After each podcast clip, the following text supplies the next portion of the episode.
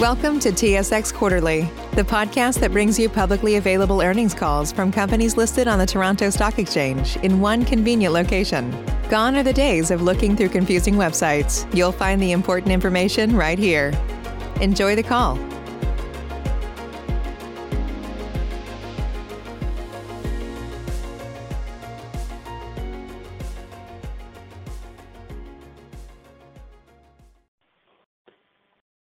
Ladies and gentlemen, thank you for standing by, and welcome to the Chorus Aviation Inc. third quarter 2020 earnings call. At this time, all participants are in a listen-only mode. After the speaker's presentation, there will be a question and answer session. To ask a question during the session, you will need to press star one on your telephone. Please be advised that today's conference is being recorded. If you require further assistance, please press star zero. Thank you. I'd now like to hand the conference over to your moderator for today, Natalie Megann, Vice President, Investor Relations and Corporate Affairs. Please go ahead. Thank you, Jack. Hello, and thank you for joining us today for our third quarter 2020 conference call and audio webcast. With me today from Chorus are Joe Randell, President and Chief Executive Officer, and Gary Osborne, Chief Financial Officer. We'll start by giving a brief overview of the results and then go on to questions from the analyst community. Because some of the discussion in this call may be forward-looking, I direct your attention to the caution regarding forward-looking information and statements, which are subject to various risks, uncertainties, and assumptions that are included or referenced in our management's discussion and analysis of the results and operations of Chorus Aviation Inc. for the period ended September 30th, 2020, the outlook section, and other sections of our MD&A where such statements appear. In addition, some of the following discussion involves certain non-GAAP financial measures, including references to EBITDA, adjusted EBITDA, adjusted EBT, and adjusted net income. Please refer to our MD&A for a discussion relating to the use of such non-GAAP measures. I'll now turn the call over to Joe Randell. Thank you, Natalie, and good morning, everyone. Our efforts continue to focus on ensuring safe operations, preserving our liquidity, and working with Air Canada and other customers to help them navigate through this ongoing pandemic. We are also advocating for government support for the recovery of the Canadian aviation sector. Gary will take you through our financial performance for the third quarter, which delivered earnings of 0.13 per basic share or 0.07 on an adjusted basis. Our liquidity now stands at 218 million. In the quarter, our CPA flying increased from 10 to 23% over the second quarter of this year. Our non-CPA lessees are showing moderate signs of more flying activity, as evidenced by an increase from 28% in lease revenue collected in the second quarter to 50% collected in the third quarter. We were also pleased to see this trend continue further with further improvement in October, with the receipt of approximately 58% in billed lease payments. Unfortunately, COVID-19 continues to spread around the world. We're seeing signs of a corresponding stalling in the resumption of flying activity globally. We are encouraged by the public statements made by the Honorable Marc Garneau, Canada's Minister of Transport, on November 8th to begin immediate discussions with airlines on measures to protect Canadians from the impacts of COVID-19 on the air travel sector in Canada, and we are awaiting further details. Canadian airlines are significant contributors to economic growth in Canada. Regional airlines are key to the provision of employment opportunities and are facilitators for travel and tourism, contributing to the overall economic growth of the smaller communities to which they fly. Without this service, communities, businesses, academia, and tourism operators will struggle. We believe the aviation industry will eventually recover. People will travel again.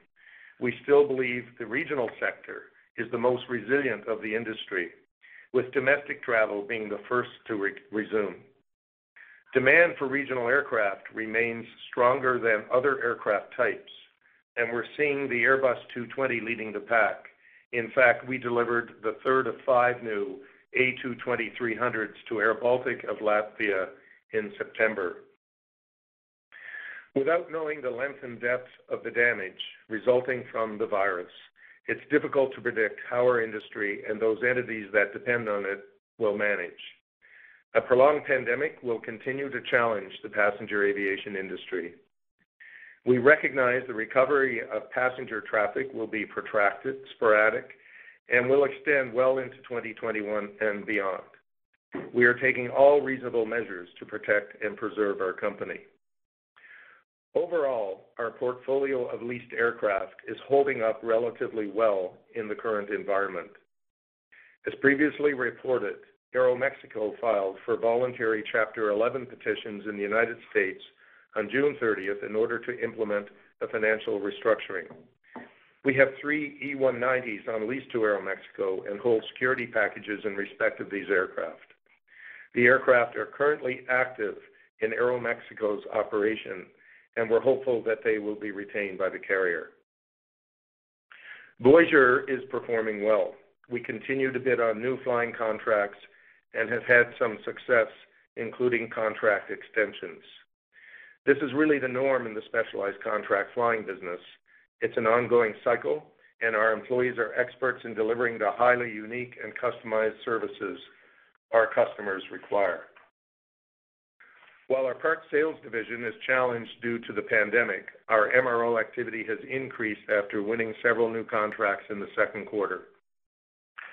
It was a welcome piece of good news when Jazz was named amongst Canada's Safest Employers 2020, winning gold in the public transportation category. This is Jazz's fourth consecutive year accepting awards at the Canada's Safest Employers event. Last year, Jazz received Gold Award in the transportation category. In 2018, Jazz was awarded silver in the transportation and psychological safety categories. And in 2017, Jazz won gold in the transportation category. My sincerest congratulations to the team.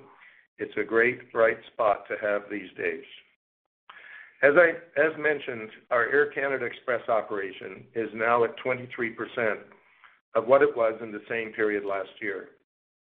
We continue to work closely with Air Canada to help support its network and to reduce costs.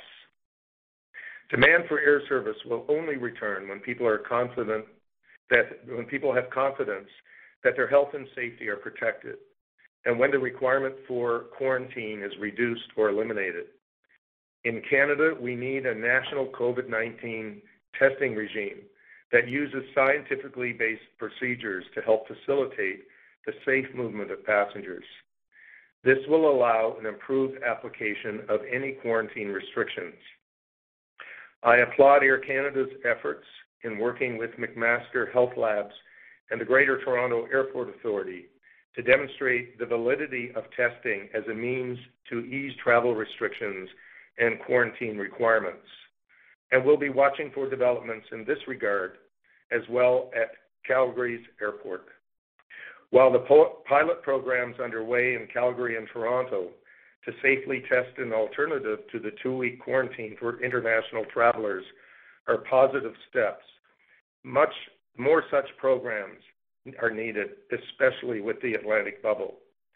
Again, we urge government to act swiftly to implement current science-based approaches to COVID-19 testing of passengers to help support the recovery of passenger demand. In addition to feeling safe, passengers need affordable air transportation.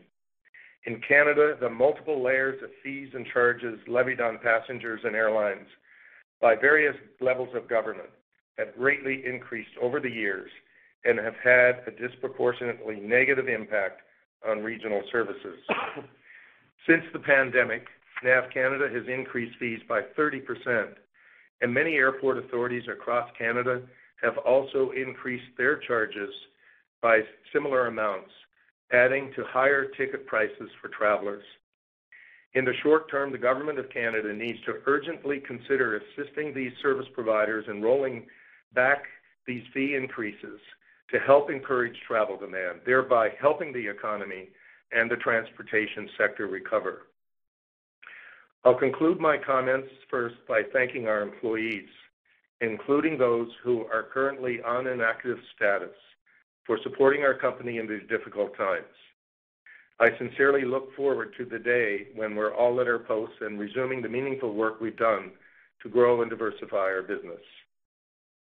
Secondly, I will not be providing any comment on the preliminary non-binding acquisition proposal we received last month, except to emphasize that the disclosure was made at the request of IIROC. We do not have anything further to say on this matter at this time. Thank you very much, and now I'll pass the line over to Gary. Thank you, Joe, and good morning. Our third quarter adjusted EBITDA was 85.9 million, a 6.8 million decrease over third quarter 2019.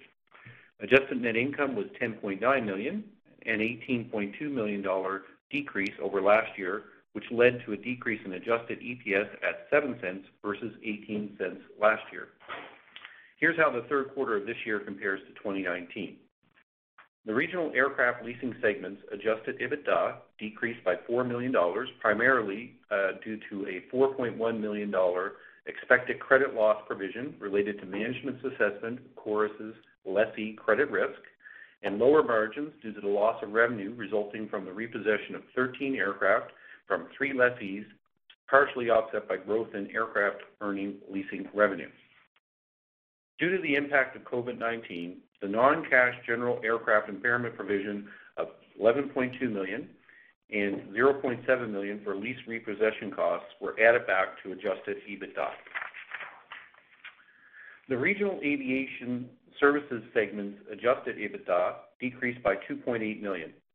The results were primarily impacted by decreased capitalization of major maintenance overhauls on owned aircraft operated under the CPA of 2.7 million, and a reduction in other revenue due to a decrease in third-party maintenance, repair, and overhaul activity, and reduced contract flying due to the economic impact of COVID-19, offset by decreased stock-based compensation of 1.7 million, increased aircraft leasing under the CPA, and decreased general administrative expenses.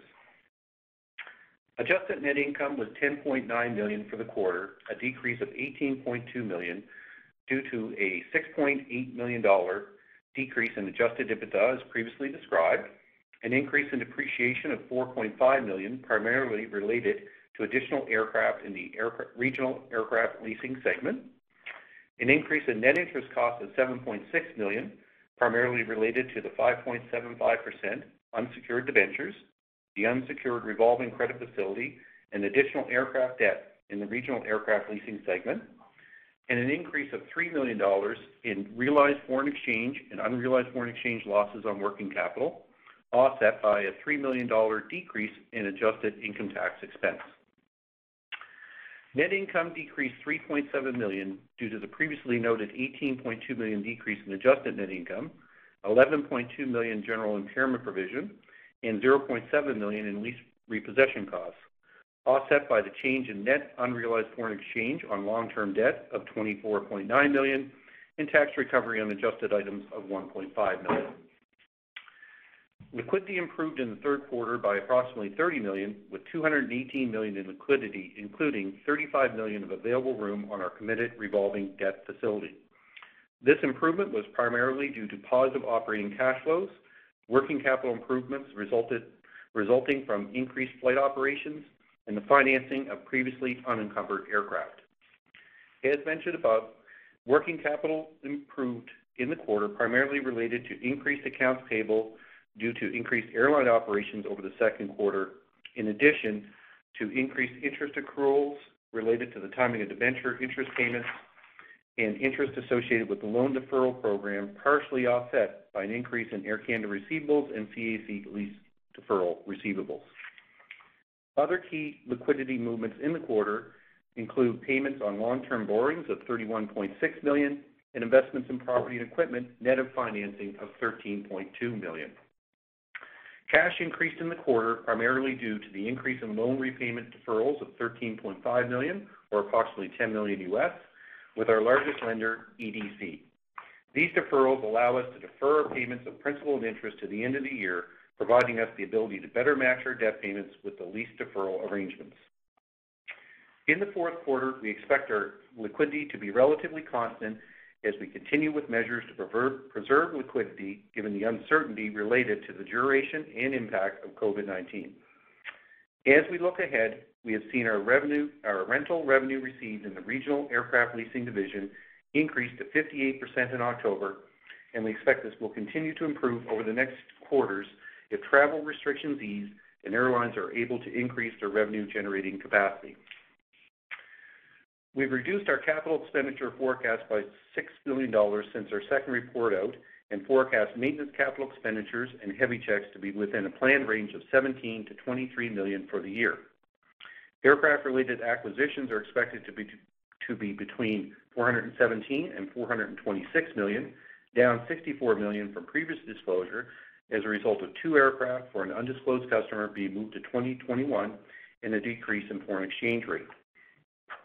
We estimate our cash outlay for the remaining growth CapEx uh, expenditures to be approximately 10 million net of anticipated financing arrangements. The remaining deliveries are subject to financing and certain closing terms. That concludes my commentary. Thank you for listening. Operator, we open the call to questions from the analyst community when you are ready.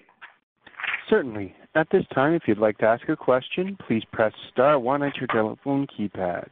We'll pause for a moment to compile the Q&A roster. Again, that is star one on your telephone keypad. Konark Gupta with Scotiabank, your line is open.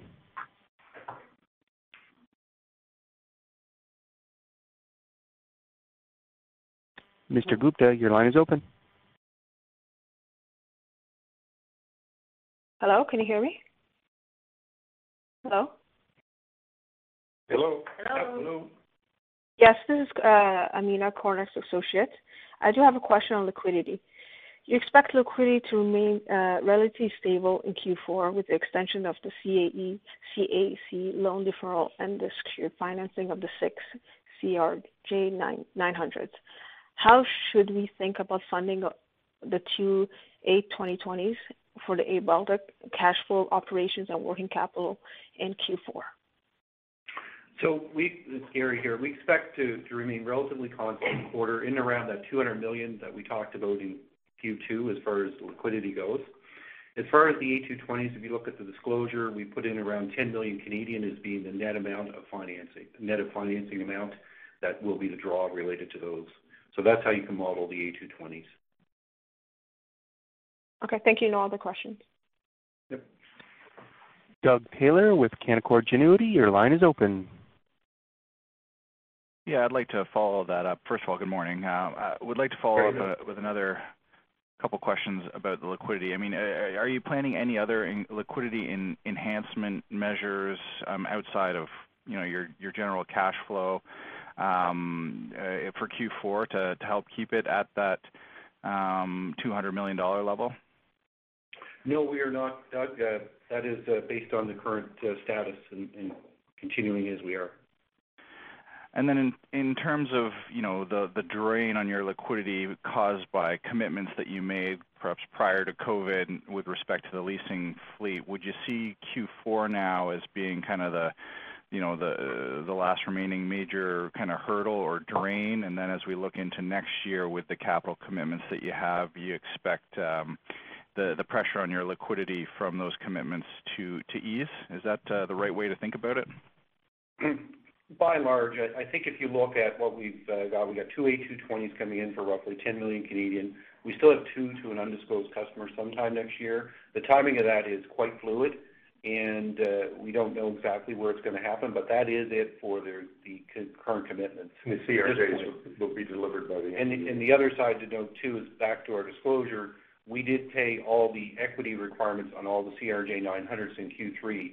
so The remaining CRJ900s that come in uh, will uh, not draw any cash because the financing will cover the remainder for those aircraft.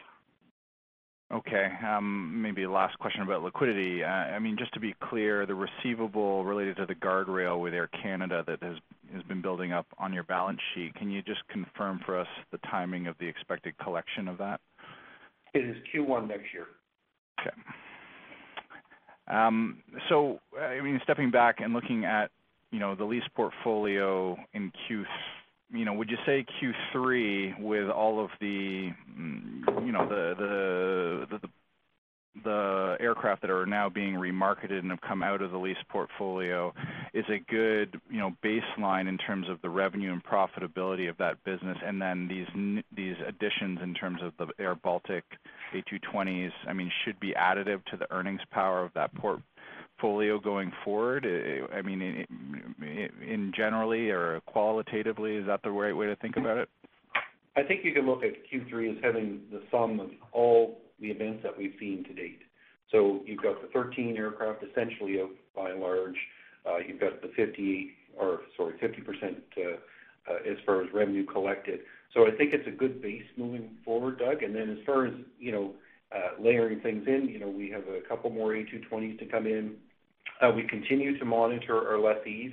Um, you know, it is a dynamic situation in the marketplace, so, you know, it's hard to really give you a lot of guidance around that. We're hoping the rental revenue will increase. It was 58% in October, and we're, you know, we're cautiously optimistic around that, but we continue to evaluate the lessees. So those bumps and uh and things like that could be associated with that are very difficult to predict. But I think you could I think you can look at where we're at today in Q3, and it's a it's not a bad launching off point for your modeling and where we're going to move from go forward. Yeah, that's helpful. And just to be clear, I mean, going from 50% to 58%, the degree of collections does not have bearing on the earnings power. It's more, that's more of a balance sheet item. You got it. Yeah. Yeah. Yeah, you're right. Um, uh, a couple just a couple uh, credit questions. First of all, I mean, airBaltic, are they among the members of your lessee that are current with their payments? Uh, yes, they are. We have no issues with airBaltic under their payment terms. Okay. And then last one for me. Um, the 4.1 million uh, reduction in earnings related to the credit provision you've taken, is that related to a single entity, or is that multiple uh, airlines that you've taken some provisions on? It's across all lessees. We evaluate them for expected credit loss or risk associated uh, with the receivable, and we book a provision related to all of them. Okay. Probably asked enough questions. I'll pass the line. David Ocampo with Cormark Securities, your line is open.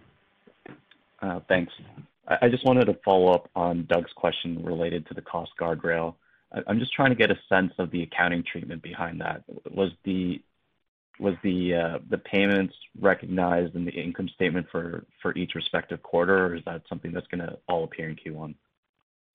So what happens is, um, we recognize the revenue as we go through each quarter, related to the controllable cost guardrail. Um and what ends up happening is you'll see the receivable build. It'll be in the accounts receivable balance, obviously, reducing our cash. And then in Q1 next year, we'll collect that, and it'll go back into cash. Okay. That makes sense, Gary. Uh and this is a bit of a longer-term question, so I appreciate it if you can't answer it. But when we look at the 2026 to 2035 period for your CPA agreement, there is a noticeable step down. And we, we uh, like I always assumed that this would get backfilled somehow with with some sort of leasing revenue. But maybe you can comment on your discussions with Air Canada, and perhaps should we think about this as a more permanent step down now given the state of the industry? Well, we're we're obviously speaking with Air Canada frequently and considering the ever-changing market dynamics. There's uh, there's still, um, you know, a lot of unknowns. Um, for now, we're continuing to focus on the reduction of costs and as well helping Air Canada preserve and plan on how it's gonna recover its network here.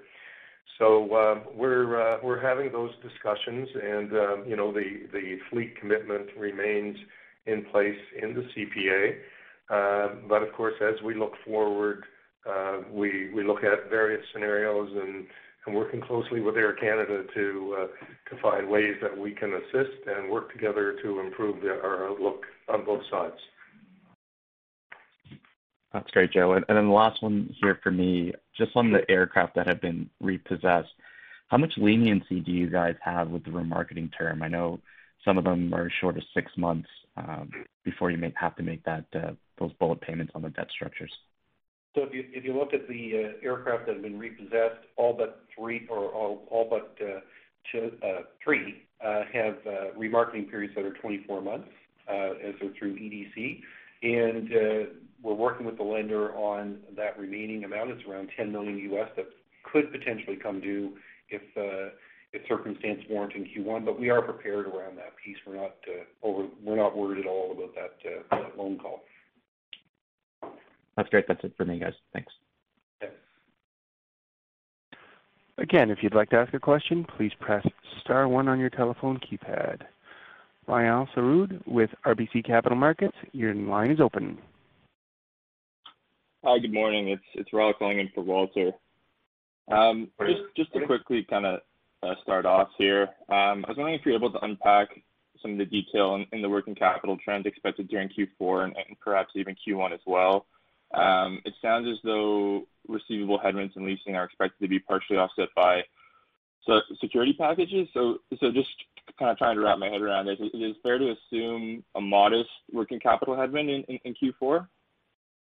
Yeah, I think you could assume a modest one. Um, Q4 is always, you know, if you look at even the CPA division and, passenger traffic in general, it's always a slower period, and I think, you know, the COVID environment, it's probably a little more than normal. So there'll be a little bit of a draw in that range.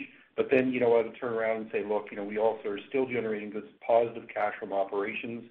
Our receipts from the, the, regional aircraft leasing side are, are coming in, uh, you know, a bit above where we saw in Q3. So I think you can model overall, you know, based on the guidance we've given you, the uh, CPA guardrails and the lease receivables in the deferrals, and you can get a pretty good idea. There's a little bit of a draw there. Okay. Okay. No, that's that, that's helpful. Um, that's that, that's it for me too. I'll pass the line. Thanks. Again, if you'd like to ask a question, please press star one on your telephone keypad.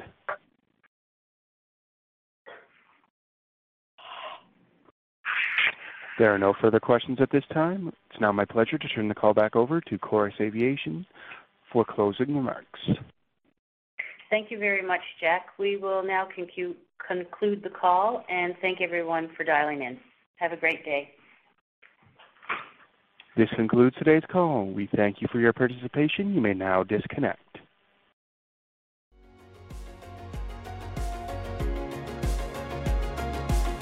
Thank you for listening to TSX Quarterly. If you enjoyed the cast, remember to leave a good rating. And remember, for any additional inquiries, please consult the company's investor relations section on their website. See you next time.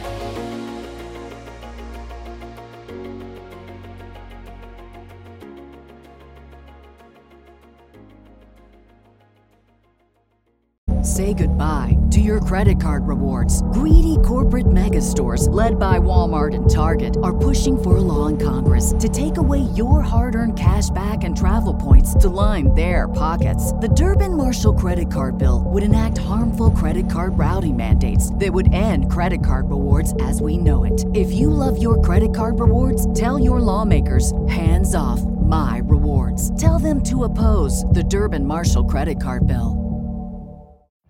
Every day, we rise, challenging ourselves to work for what we believe in. At U.S. Border Patrol, protecting our borders is more than a job, it's a calling. Agents answer the call, working together to keep our country and communities safe. If you're ready for a new mission, join U.S. Border Patrol and go beyond. Learn more at cbp.gov/careers.